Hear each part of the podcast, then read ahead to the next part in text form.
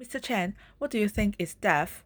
其实死亡嚟讲系一种解决嚟㗎。 To me, death is actually a relief. I'm a Christian. I think everyone has to go through birth, aging, sickness, and death.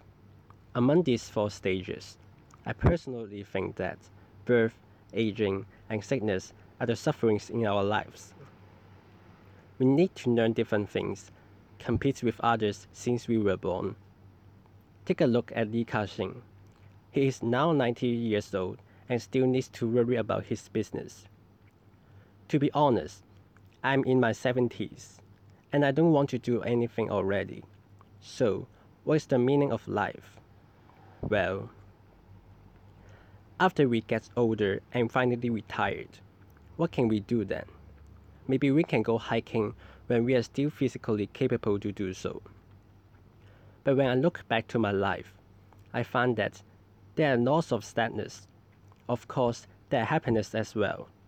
But when you are old or sick, you actually feel unhappy most of the time because you are unable to do the things you want. My mother is very lucky to have me and my siblings to take care of her.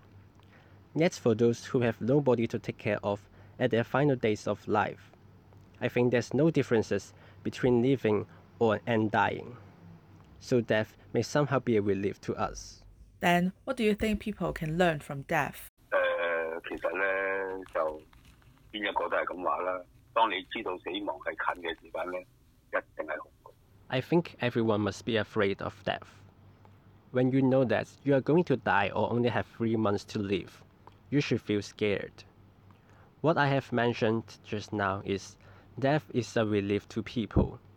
But if I'm the one who is facing death, I will at first definitely be afraid of it.